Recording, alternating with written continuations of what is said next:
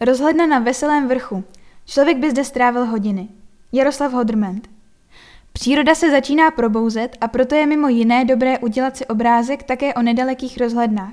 Začněme tou na Veselém vrchu, 489 metrů nad mořem, nedaleko osady Mokrsko, součást obce Chotilsko, v sousedství vodní nádrže Slapy. Rozhledna z nerezové ocely na Veselém vrchu měří 42 metrů, má točité roštovité schodiště 137 schodů a rozhledovou plošinu ve výši 25 metrů. Na níž jsou na každé straně k dispozici nákresy vyhlídkových bodů. Vznikla v roce 1999 jako základová stanice veřejné radiotelefonní sítě. Za dobrého počasí je zde rozhled opravdu impozantní, specifický tím, že odtud vidíme jak povltaví, významnou část slabské vodní nádrže, tak i brdy a hřebeny. Člověk by zde mohl trávit hodiny.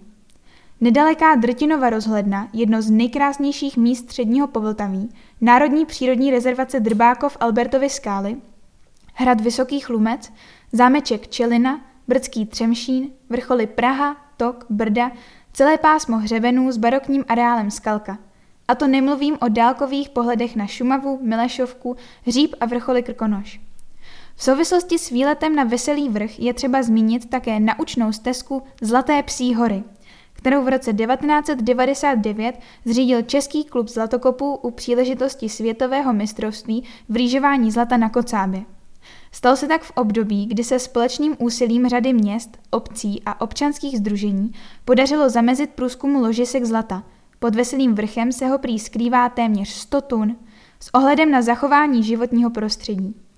Stezka vytváří okruh a vede v blízkosti Veselého a Ostrého vrchu kolem štoly Josef, vyražena v letech 1981 až 91 v souvislosti s geologickým průzkumem zlatonosných ložisek a dále do blízkosti Vltavy.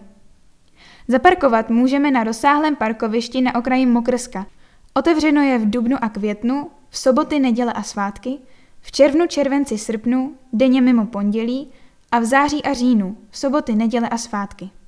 Vstupné činí 30 korun. Děti do 6 let mají vstup zdarma. Rozhlednu provozuje obec Chotilsko.